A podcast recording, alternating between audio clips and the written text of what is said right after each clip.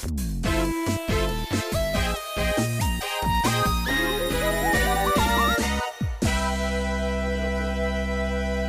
次郎くん？小次郎くん何？北原さん。あ、いた。いたよ。どうした？ずっと声をかけてたのに小次郎くん返事しないから、死んじゃったのかと思って焦りましたよ。えー、マジか。全然気がつかなかったな。何時間も黙ったままでしたよ。ただの人形みたいに。まあ、あくまで人形でしかないからな、俺の場合。そんなにアクティブな感じじゃないよ。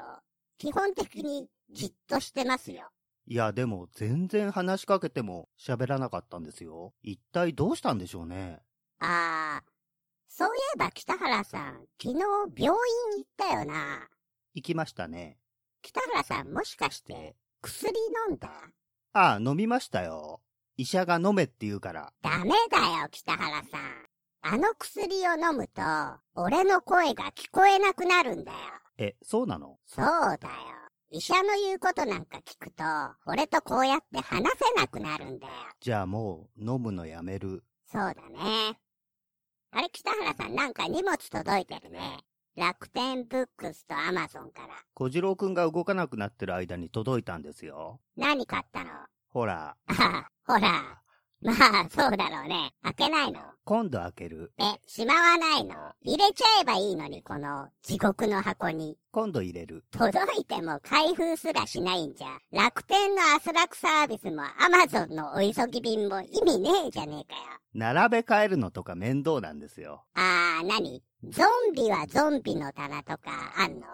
殺人鬼とか奇形とかエリアで分けて並べてんの？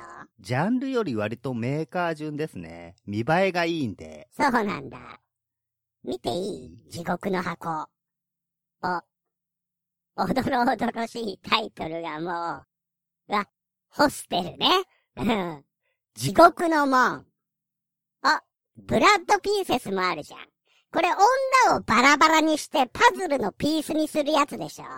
そうそおー、サンゲリアだ。この北原さんの地獄の箱から、地獄が溢れそうだな。う。まだ大丈夫でしょこれ DVD とかブルーレイ何十枚入るの？う。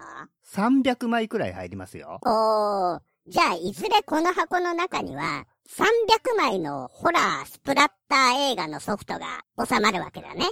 恋愛映画とか筋肉アクション映画も入ってるでしょ？いずれそれらはその中から出すことになりますね。あー、この黒いパッケージに血のように赤いロゴの映画たちの隅っこに、ラブアクチュアリーとか、ノッティングヒルの恋人とか、ハートフルな心温まる映画も置かれてるね。そういう一角があるけど、そこもいずれ血まみれの映画たちに侵食されていくわけだね。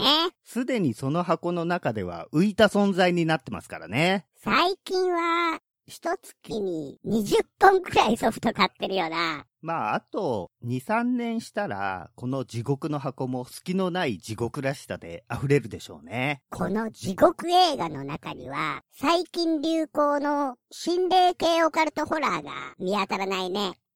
死霊館とか、インシディアスとか、子供の頃はエクソシストが好きで、エンティティとか悪魔の住む家とか見に行きましたけど、大人になってからはスラッシャー映画が好きになりましたからね。スラッシャーっていうのは刃物で切るっていう意味があるんだよね。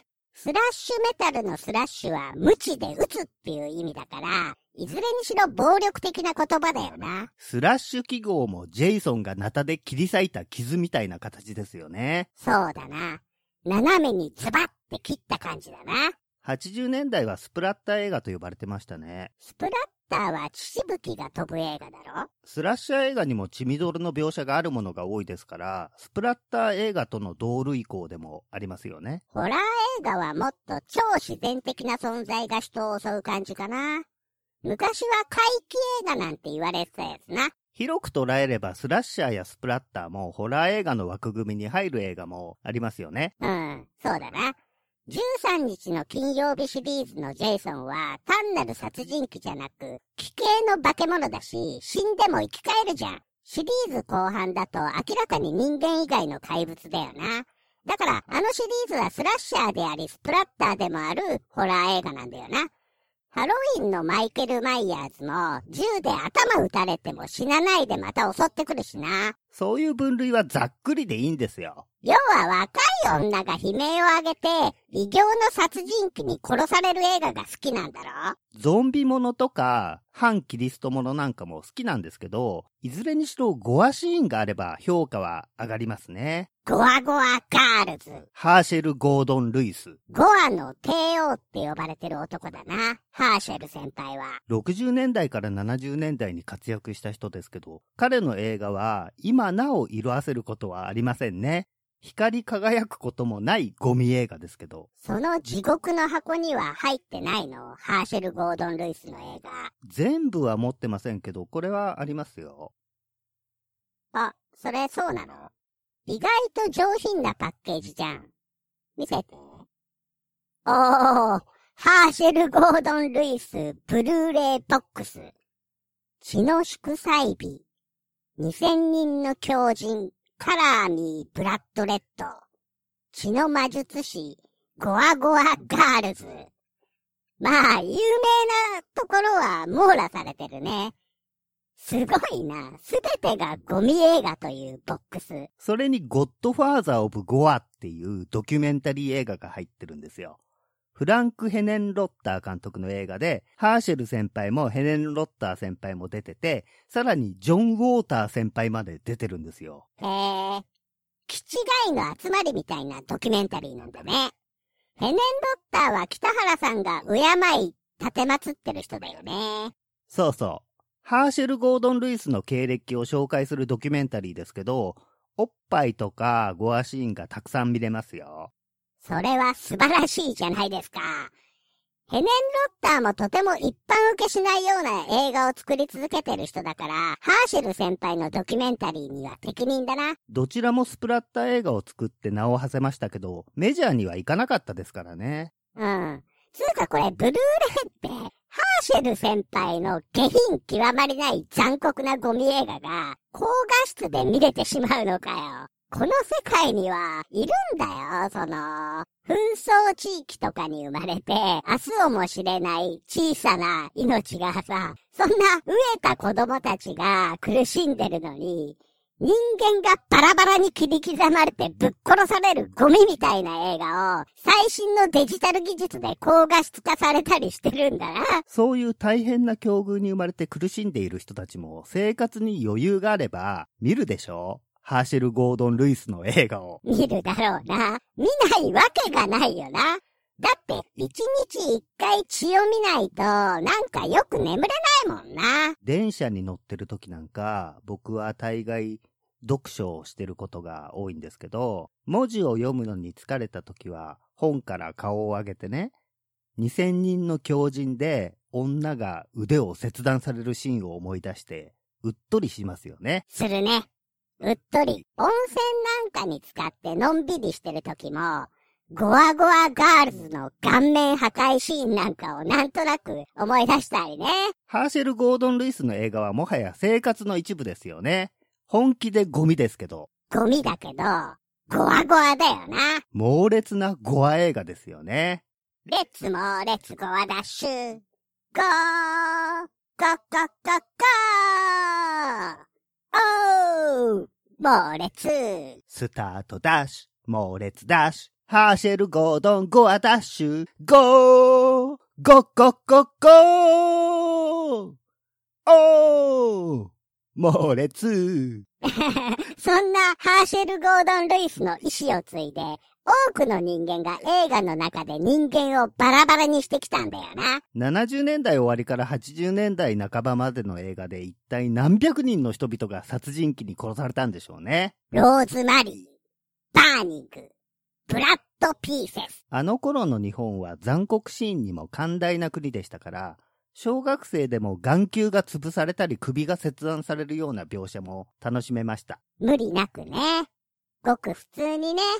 残酷なもの、怪奇なものというのは、江戸から明治大正にかけて盛んだった娯楽の重要な要素ですからね。歌舞伎の演目や見せ物小屋とか、昭和には紙芝居とかね。あと、エロな。エロと残酷こそ娯楽の真髄ですからね。昭和にはキタンクラブなんていう雑誌があったもんな。エロと気違いと人殺しの話がたくさん載ってる雑誌ですね。そういうのを洗練したのが江戸川乱歩なんだろうな。後に横溝正史が残酷というものを推し進めたのが金田一シリーズですしね。ビバ昭和。最近のホラー映画は脚本や演出が洗練されすぎちゃってゴミ映画にゴミっぽい魅力がなくなりましたよね。単純に退屈なホラーだったりしてね。80年代、90年代の頃には信じがたいゴミホラーもビデオ化されてたからな。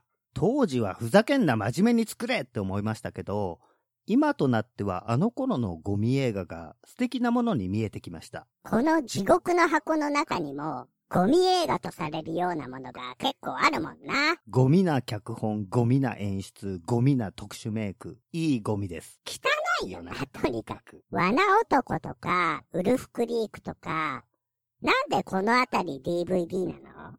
ブルーレイにはなってないの。スラッシャー映画ですからね。スラッシャー映画はブルーレイソフトにできないのかよ。罠男とかハチェットあたりのスラッシャーは日本では映画館での公開もありませんし、ソフトも DVD しか出ませんね。販売がレンタルを基本に考えてるんでしょうね。あー、ハチェットな。殺しまくりだな。こんな風に90年代からホラー映画のビデオやレーザーディスクを買い集めてきたわけですよ。今は DVD とブルーレイですけど、めったに見ないような映画もついつい集めてしまうんですよね。うん。どうして集めてしまうんですか？血が見たいからです。毎日見れるね。毎日見たいですからね。もっと血が見たいよな。僕は今年で50歳なんですよ。おー、そろそろ式も迫ってきてるじゃん。そうなんですよ。そろそろ死ぬんです。年内持たないかもしれないな。まあ、年内はなんとか生きてられると思いますけど、来年の夏頃には死ぬと思うんですよ。まあ、あと半年程度の命か。そう。あと半年しか生きられないんでね。子供の頃から好きだったホラー映画とかスラッシャー映画が自分にとって何だったのかをね、考えてみたいわけですよ。え、だからこうして録音してるっていうこと？そうです。僕は本当にこういうジャンルの映画が好きなのか、こう言葉にしたりね。好きなものなら言葉にできるはずじゃないですか。だから、こうやって小次郎くんと話してみることで、本当にその映画が好きなのかどうかの確認もしてみたいんですよ。さらに、その音声を聞くことで、これまで怪奇映画やスプラッター映画に費やしてきた時間、ソフトを買うために散財した数百万円という金額についてね、考えてみたいんですよ。まあ、結論は最初から出てる気もするけどな。そうですかね。うん。どんな結論？それは。うん。ホラー最高みたいな。まあ、それはそうですね。血が見たいもっと血が見たいみたいな。50歳なら特に支障もなく生きてるんですけど、これが90歳だったらいろいろ忘れてしまうこともあるかもしれないじゃないですか。それは、あれだろ ?13 日の金曜日で殺された女の子の名前とか、そういう割とどうでもいいことだろ？忘れたくないんです。だからまとめておくんです。ああ、そうですか。じゃあね、13日の金曜日、完結編のヒロインは？トリッシュ、パート8。レニじゃあ、あれ、ベッドでセックスした後、相手の男ごと槍で突き殺される女は、ー、サンドラ、パート2の子ですね。えー、植木ばさみで眼球ザックーの子。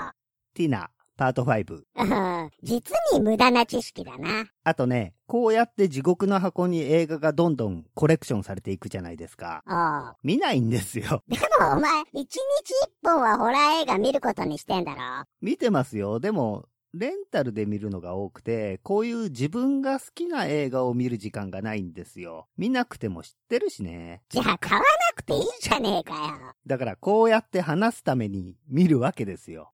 あがったあがった。好きにすればいいよ。じゃあ、やりますか。やられますか。やっちゃいましょ今日は一回目だからな。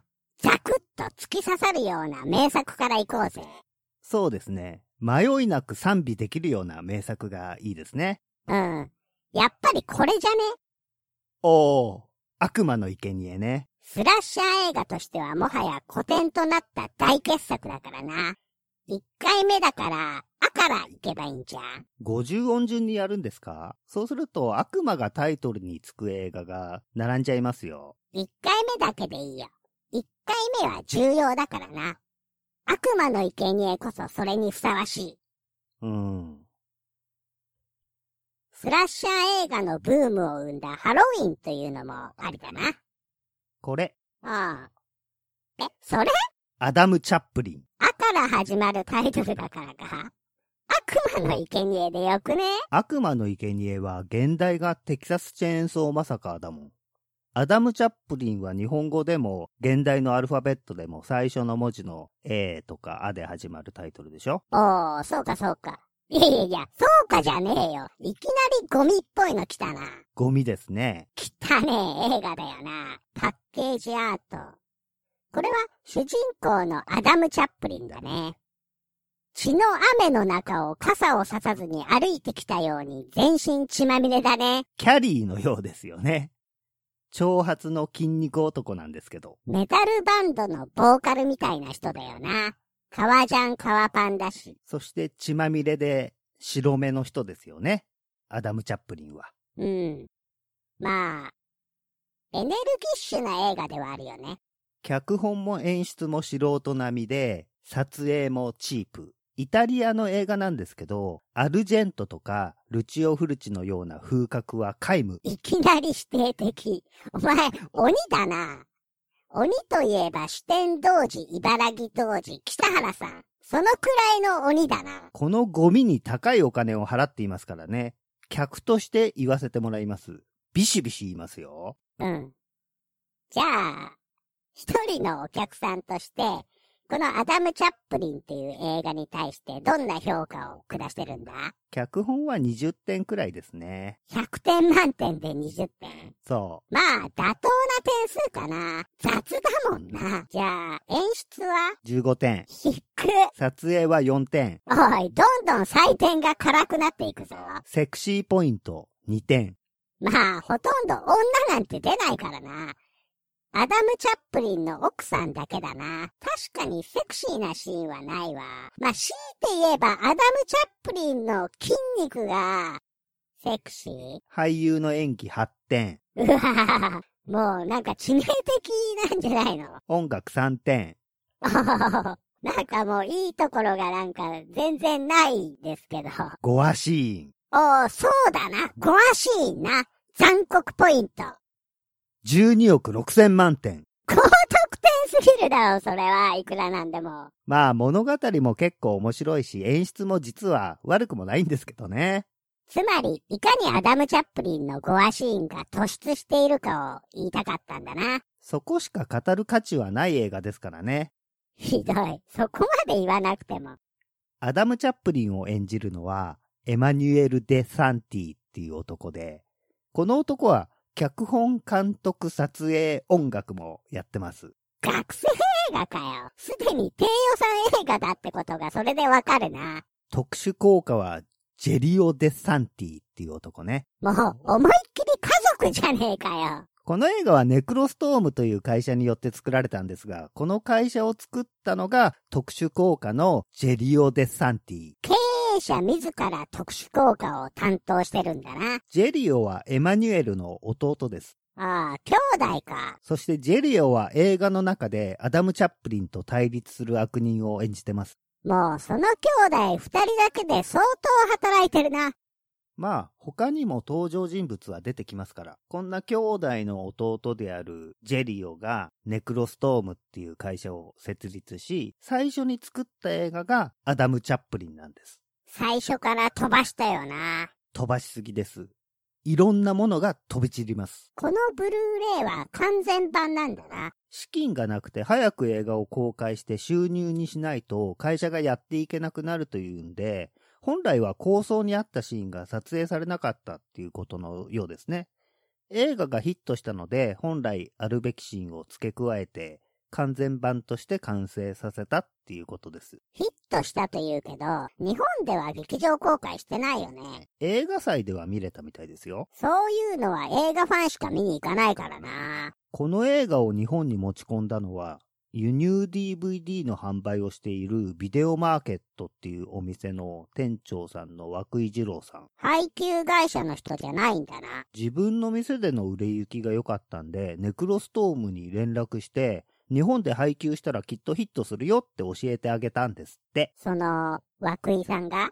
涌井さんが。そのビデオマーケットっていう店はどこにあんの？西新宿。おう、東京じゃん。北原さんは最近国内で販売されてるソフトに飽き足らず、海外のブルーレイにまで手を出し始めてるんだから、その店にも行ってみればいいじゃん。そうですね。時間があったら行ってみたいです。たくさん万引きして帰りたいですね。いや、買えよ。ええええじゃねえだろ。輸入 DVD の店とか経営大変だぞ、きっと。買えよ。仕方ないですね。じゃあ、アダム・チャップリンを日本でも販売できるよう尽力したことを評価して、万引きは勘弁してあげます。ソフトを買う気はないんだな。まあいいや。そのビデオマーケットの店長のアドバイスで、ネクロストームが動いたんだな。いや、涌井さんが動いたんです。なんでだよ ?DVD 屋さんだろ小売業者じゃねえかよ。なんかいろんな配給会社に連絡取ったんだって。おー、そして日本版ブルーレイが発売されたわけだな。デサンティ兄弟も喜んだはずです。特にエマニュエルはね。まあ自分が監督主演してる映画だからな。そういうことでなく、おそらく日本が好きでしょうから、なんか北斗の剣とか大好きみたいですよ。そんなの見ればわかるよ。まあ北斗の剣ですよね。東洋だよ、あの百列拳は。映画全体もコミックっぽいんですよね。アダム・チャップリンも状況によっては悪人以外も容赦なく殺しちゃうような予感をさせるあたり、救世主のおっさんに似てますよ。救世主のおっさんってケンシロウか。あの人相手のファッションセンスを基準に守るか殺すか決めそうだもん。そういうところはあるな。アダム・チャップリンは警官か犯罪者以外殺す描写はないけど、この映画には一般市民は一人も出てこないよね。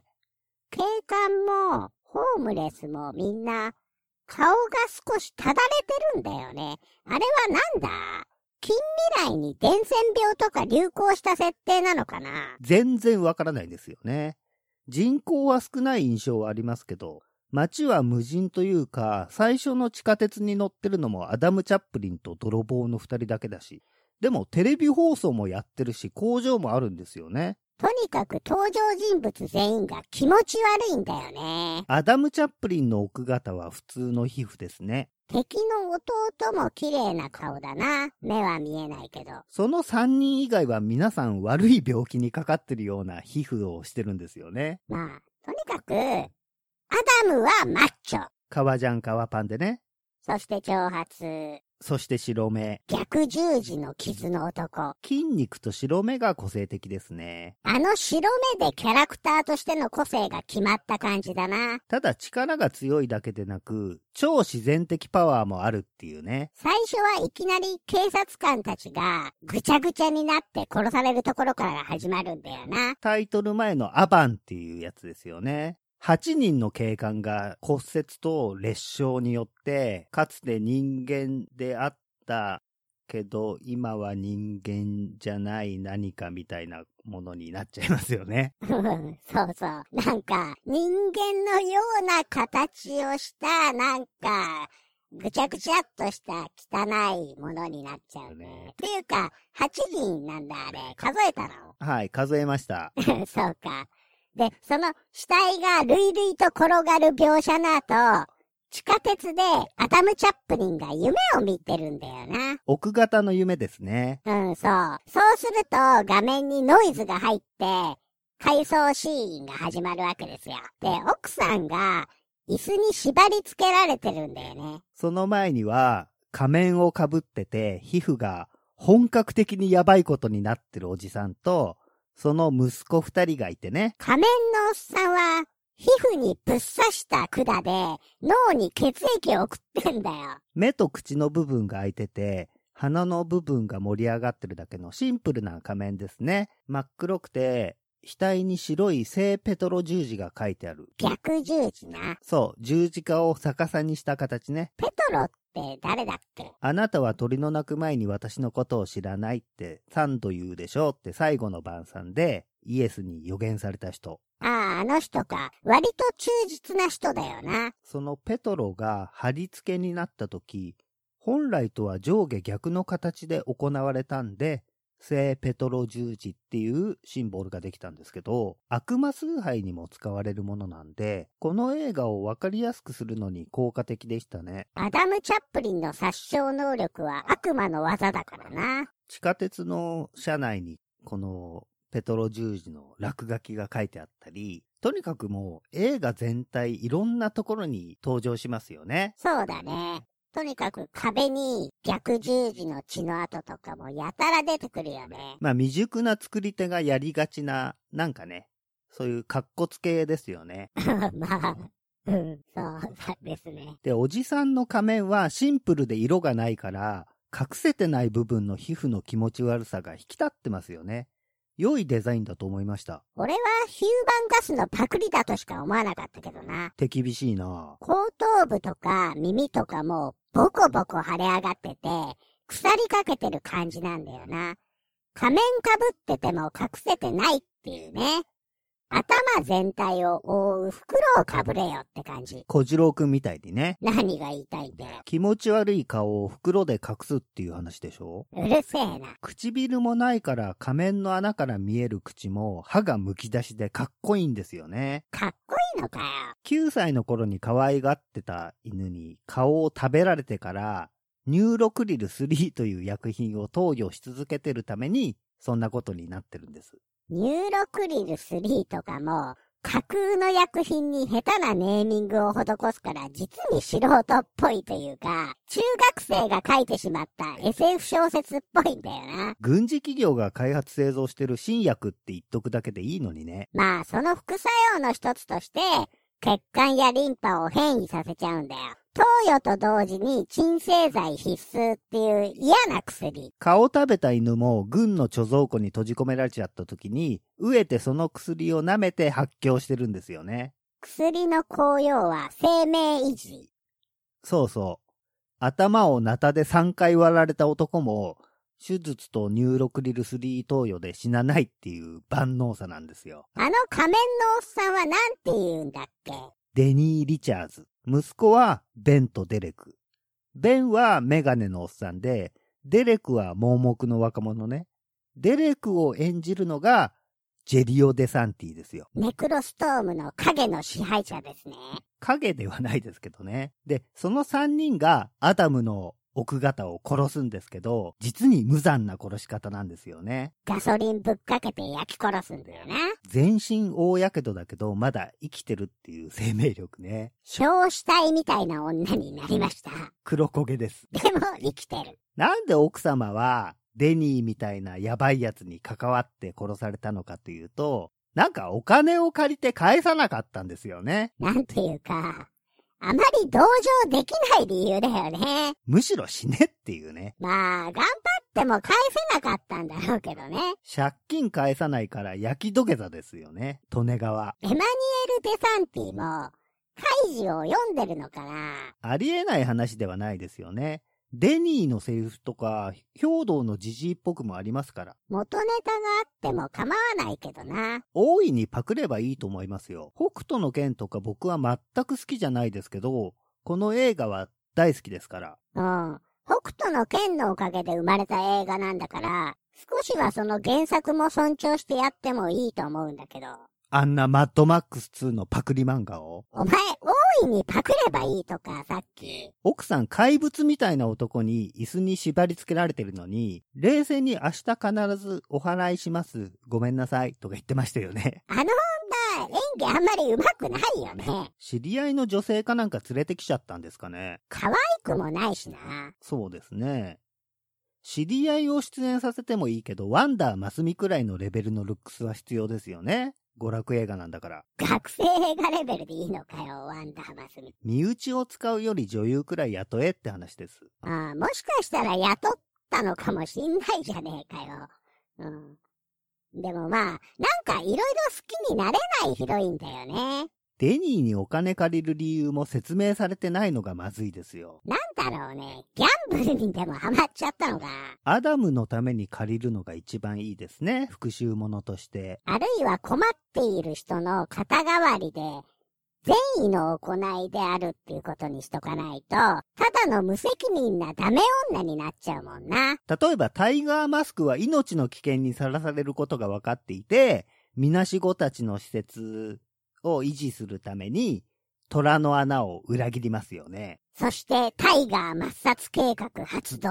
覆面ワールドリーグ、赤騎士の仮面。エジプトミイラ。ゴールデンマスク。あの、ゴールデンマスクって、中世ヨーロッパの日帰りみたいな服装じゃないですか。あれって、永松健夫が雑誌に書いてた黄金バットを真似してると思うんですよ。ゴールデンだから、黄金バットでいいじゃんみたいなノリで。おい。アダム・チャップリンの話しろや。え？てめえ、タイガーマスクの話とか始めるからちょっと乗ってやったらよ。黄金バットまでも押し出してきやがってよ。ふざけんなよ、この野郎。殺すぞ。ああ、はい。すみません。このクソ野郎。ああ、だけど、そんな僕でも、あの子らは慕ってくれる。それだからみんなの幸せを祈るのさ。それだからみんなの幸せを祈るのさ。いやー、いいね。みなしごのバラード。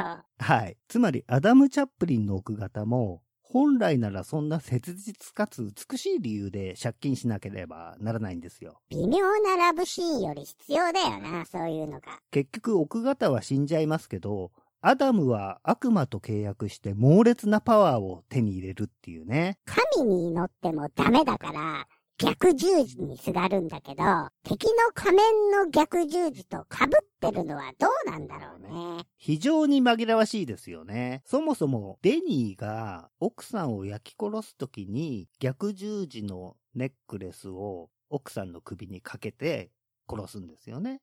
で、アダム・チャップリンがその黒焦げになった奥さんを見つけて抱きかかえたときに右肩の後ろにそのネックレスがジュッってね、アダムの体に火傷を作るっていう。だから、デニーもアダム・チャップリンも共に、その、聖ペトロ十字をシンボルとしてるんですよね。まあ、映画全体のシンボルっていう感じなんだろうね。アダム・チャップリンのタイトルの愛の文字が逆十字になってるよね。で、アダム・チャップリンの右肩の逆十字の傷からは、しょっちゅう血が流れてますね。地下鉄で寝てるとこを泥棒に荷物を取られちゃうよね。なんかビニール袋みたいの持ってるんですよね。で、その中には、ウォークマンとかサングラスとか、空の財布とか、あとは奥さんの写真ね。そんなもんしか入ってないんですけどね。まあ、奥さんの写真が大事なんだろうね。だから、えー、下水道でその荷物をこう調べてる泥棒が何にもねえやって落胆してるところにアダム・チャップリンがそれを取り返しに現れるよね。まあ、泥棒は殺されるわけですけどね。ごわしい満載でぶっ殺されますよね。まあ腕をもぎ取られて、デニーっていう男について知ってるかって聞かれるわけですよ、泥棒は。ああ、そう。でも、知らないんだよね。デニーは、町の影の権力者っていう大物なんだけど、その泥棒はもう、ただのコソ泥だから、よく知らないんだよね、デニーのこと。でも、アダム・チャップリンは、知ってるだろうとか、聞いてくんだよね。で、泥棒が、いや、知らないって言うと、嘘をつけって言うんですよ。解決ズバッとみたいですよね。アスカゴロを殺したのは、お前かいや、知らねえ。嘘をつけみたいなね。そう。で、そもそも、アダム・チャップリンはデニーのことを知ってるんだよね。だから、追いかけてるんでしょ？なんか。で、なんでそのコソ泥にデニーのことを聞くのか、理由がわかんないよね。映画を見てる観客にデニーのことを知らせるっていうことなんじゃないの？まあ雑な脚本ですよ。そうだね。で、そのコソ泥は知らないっていうと、アダム・チャップリンが、こんな街の支配者を知らねえのか、死ねえとか言って、ぶっ殺すんだよね。まあとにかくゴアシーンを見せる映画なんで、その辺は適当でいいんですけどね。で、そのコソ泥を殺したことで、警察が動いて、アダム・チャップリンは逮捕されちゃうわけですけど、なんでアダム・チャップリンは逮捕されるのか、それも理由がわからないわけですよ。そうだね。その殺人現場にずっといるっていうね、警察が来るまで。まあ確かに、アダム・チャップリンは、デニー・リチャーズがヘブン・バレーっていう街の支配者だっていうのを知ってるわけですよね。そのヘブン・バレー警察署を作ったのが、デニーのお父さんで、当然デニーと深い関わりがあるわけですよ。で、アダム・チャップリンはそれを知ってて逮捕されたのかっていう話なんですけど、なんかその辺もちゃんと描かれてないんですよね。つまり、デニーに近づくために、あえて警察に逮捕されて何かをするっていうのが明確には描かれてないんですよね。そうだね。まあ、えー、あの警部。クラレンス警部ね。そうそうそう。取り調べをするじゃん。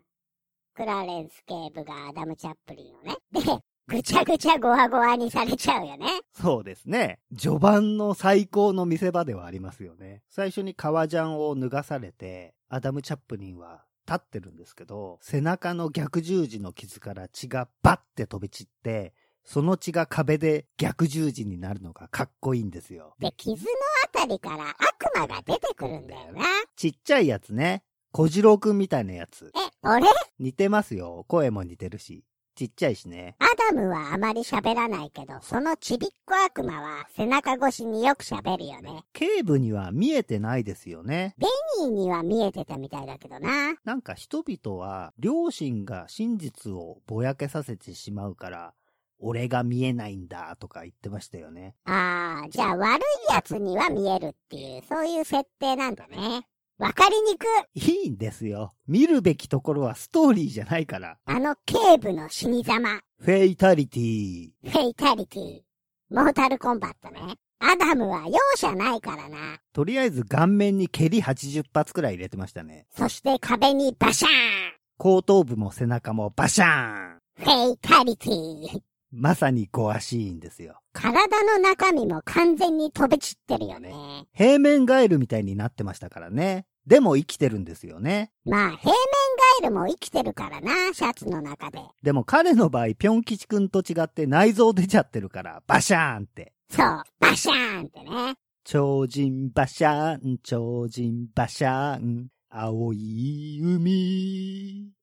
バシャーン青い海。何それ？青い海。超人ビビューンっていうヒーロー番組があって、ビビューンが風で、バシャーンが水で、ズシーンが土。何その、五行思想の微妙に間違ってるみたいな取り合わせ。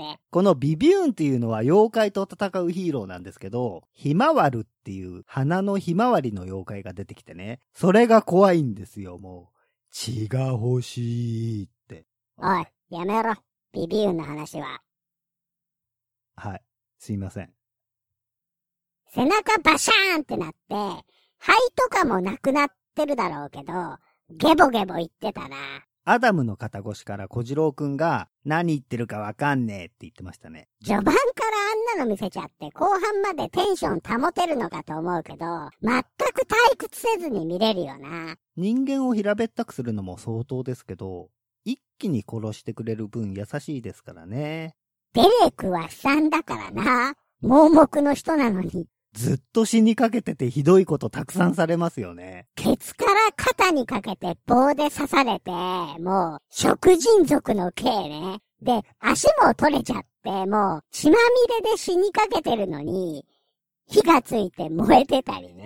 最後はボロ切れみたいになって死んでるのに、まだアダムは使用しますからね。多くの残酷シーンを経てのラストバトルというか、ラスト大量虐殺は本当に楽しいよね。弟のデレクは食人族の刑になってアダムに捕まっちゃってるんで、デニーと兄貴のベンとデニーが連れてきた警官とのラストバトルですよね。その戦いでアダム・チャップリンは、ベンとデニーを含めて、17人ぶっ殺してますね。おー、17人ね。休むことなく、人体を破壊しまくる感じだったよね。それでも、デニーは軍隊教育を受けてるんでしょうから、どうやら格闘にも通じてるんですよね。平然とアダムに向かっていくよな。一応蹴りとか出しますよね。一応アダムもダメージ食らうよな。一応ピンチになりますよね。一応強いやつ出てきた感が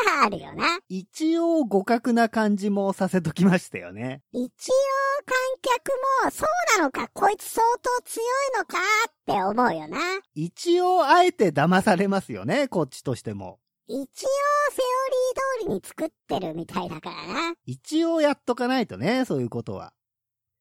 一応、えー、っと、一応、あれだ、緊張したところで、あれだな。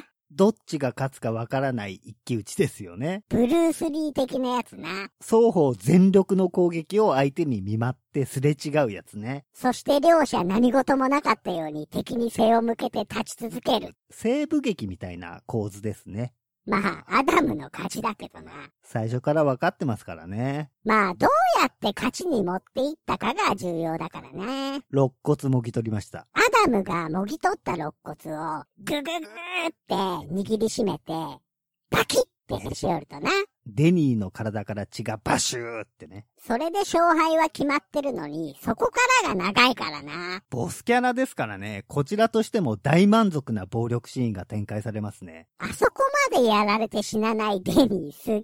だから、ニューロクリル3という薬が必要なんでしょ？この映画には。ああ、そのあたりの計算は間違ってないよな。すぐ死んじゃうのつまんないし、かといって死なない程度の人体破壊じゃ盛り上がらないですからね。もう、どんどん破壊されていくデニーがむしろかっこいいよ。アダムの方も革ジャン脱いで、上半身の筋肉を見せまくってますしね。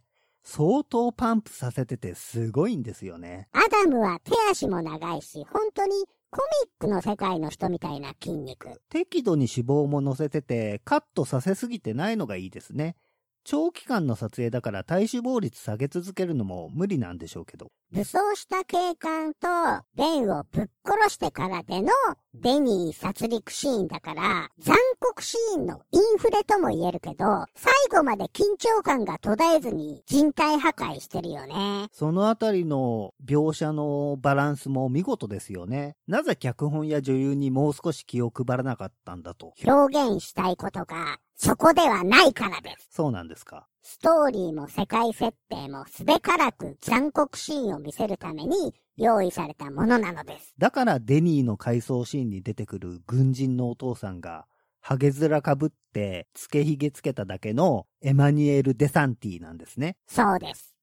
そのお父さんのアップの直後に、アダム・チャップリンのバストアップを映してしまい、一人二役やってるのがバレてしまうのも構わないのです。いずれにしろ警官の生首を別の警官にぶつけて殺すのに感動しました。ほとんどの警官が1秒で顔面破壊されて即死するのに、なぜかやたら丁寧に殺される警官もいたよな。足をへし折られたりしてましたね。勤務時間が終われば家族や友人もいて、植物や自然を愛したり、詩や絵画の才能もあるような人かもしれないのに、そんな背景は全く考慮されず、ただただ破壊されるよな。アダム・チャップリンもすでに人間以前に生命体とも思ってない勢いで処理していくんだよな。警察官というのはもともと有事の際の使い捨てという存在ですからね。人格よりも職務や権力の象徴としての存在が強調されるから、見ているこちらも嫌な気持ちにならず、死に様を楽しめるということでしょうね。全く役に立たなかったからな、あいつら。殺されるために出てきてるというかな。まあ、あんな怪物相手にしてるんだから仕方ないけどね。パンチ力もすごいけど、なんか背中の小次郎くんが闇の力発動するから、あの悪魔が出てくると、相手の鼻や目から血が流れるっていうやつな。地味だけどダメージ大きいよな。あの魔法を使えばアダム・チャップリンが一人ずつ人体破壊する必要なんてないのにね。そんな理屈はいらねえんだよ、こういう残酷映画には。刑事の目から流血、あの血はなぜデジタル合成にしてしまったんですかねあそこまで特殊メイクにこだわったんなら、目から血が出るくらい表現できたのに、全くしらけますよね。細い管をラテックスの皮膚の下を通して鼻や目につなげばいいだけだもんね。あの刑事が血を流すシーンがデジタル合成だったので、ゴミ映画確定となりました。そんなところが基準なのかよ。エマニュエル・デサンティも気づかなかっただろうな。まあ褒めてるんですけどね。こういう映画を作る人たちだから喜ぶかもな。ゴミ映画という評価は。クライマックスはずっと、ガガガガガガガガガガって言ってますよね。デニーが。あとはバシューとか血が吹き出す音な。それとアダムのパンチの音とかな。まあそういう殺戮シーンが盛り上がってのラストどうでもいい感じでいらないですよね。ラストカットは大量の血がザッバーンって飛び散るような、そんなカットでエンドクレジットに入ってほしかったですよ。なんか、いい映画みたいな悲しい感じで終わるよな。まだ作り手として若いんでしょうね。綺麗にまとめちゃおうっていうか。アダムが奥さんを失った悲しみとか全く伝わってきてないから、ラストも別にって感じだよね。あれほど人間の命をゴミのように扱っておいて、愛とか命みたいなこと言われても困りますよね。血まみれのアダムが荒野に去っていくとか、死体の山でおたけびを上げて終わるとか、そんなんでいいんだよ。無人の都市で高層ビルが崩壊していって、ガラスが風で舞ってるんですけど、アニメの北斗の剣のオープニングにあんなイメージがあったような気がしますね。お前らが北斗の剣が大好きなのは分かったからもういいよって感じだよな。敵がいかに悲惨な死に方をするかが北斗の剣の面白さの一つだとしたら、そのあたりのリスペクトは完璧ですよね。僕は北斗の剣は読んでないんですけど、あれは当時流行ってたスプラッター映画からの影響があったんでしょそう考えれば、ホラー映画やウエスタンもので残酷を追求していたイタリアから、ケンシロウリスペクトが生まれるのは当然の帰結かもしれないね。あの北斗百裂拳みたいなパンチの応酬はアニメでも漫画でも表現しきれなかった気がしますね。ただの早回しなんだろうけどな。血まみれのダミーヘッドを100回殴って早回しすれば、ああいう映像になるだろう。でも、思いのほか迫力あるよな。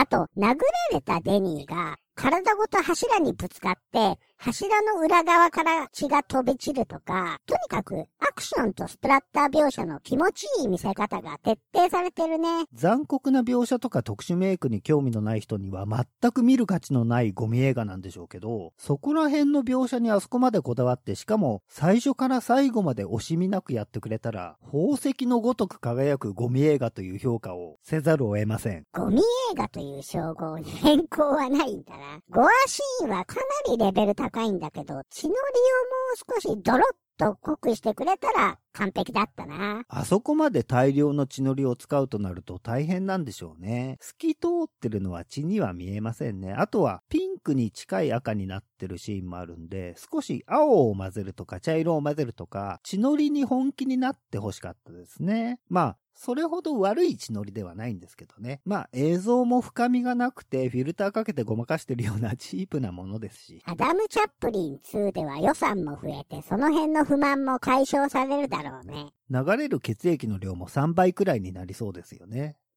こういうものを作る人たちだから、単純に残酷描写はよりひどく派手にって考えると思います。もう余計な家族愛とかはいらないいらないですね。そんなものを描くなら一人でも多くの人間をバラバラにしろ。本当だよ。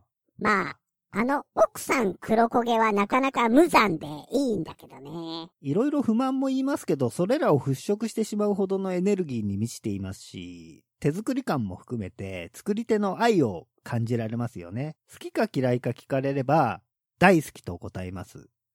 答えてやりますよ、仕方ないから。北原さんはインディーズの映画に優しいしな。メジャースタジオのホラー映画も見るし面白いけど、描写もぬるいものが多いし、作り手の狂気が感じられませんから。確かに何か見てはいけないものを見ているような気がしたりするのは、インディーズならではの魅力だしね。エマニュエル・デサンティは明らかに狂ってるでしょ？北斗の剣が好きで、あそこまで筋肉を鍛えてしまうんですから、本当にケンシロウになってどうするんだっていうね。お前だって鍛えちゃってるじゃん。しかも、50歳に近づいてから急に、筋肉バキバキの老人になったらかっこいいかと思って。ドンとブリーズのジジイだな。理想的な老人の姿ですね。憧れます。映画ってのは基本的に人間がたくさん死んで、血がいっぱい流れて、おっぱいと筋肉が見れればそれでいいってところがあるもんな。それ以外に何を描くのか疑問ですよ。銃撃とか社会派ドラマとか恋愛とかコメディとか、いろいろあるんだよ。そうなんですか？興味ないですね。アダム・チャップリンは筋肉と流血においてはかなり追求されてますから、その点においてあの映画を超える映画は作れないでしょうね。他の部分では学生映画にも負ける勢いですけど、そこまでひどくはないだろう。ネクロストームはそんな血まみれ映画ばかり作るつもりだろうけど、他の映画制作会社がそれを目指すとは思えないな。アダム・チャップリンの後にも、いくつかの作品ができてますけど、狂ってます。どうかしてますね。このネクロストームっていう会社は。まあ、とにかく、アダム・チャップリン2を楽しみにして生きていきましょそうだな。それまでにお前も筋肉を鍛えておけよ。う。そうします。じゃあ、そろそろベンチプレスをやりに行きますね。おう。ジム閉まる前に行ってきな。はい。じゃあ、行ってきます。あ、アミノ酸サプリ買ってきな。もうないよ。うん、そうする。糖質制限とかほどほどにしとけよ。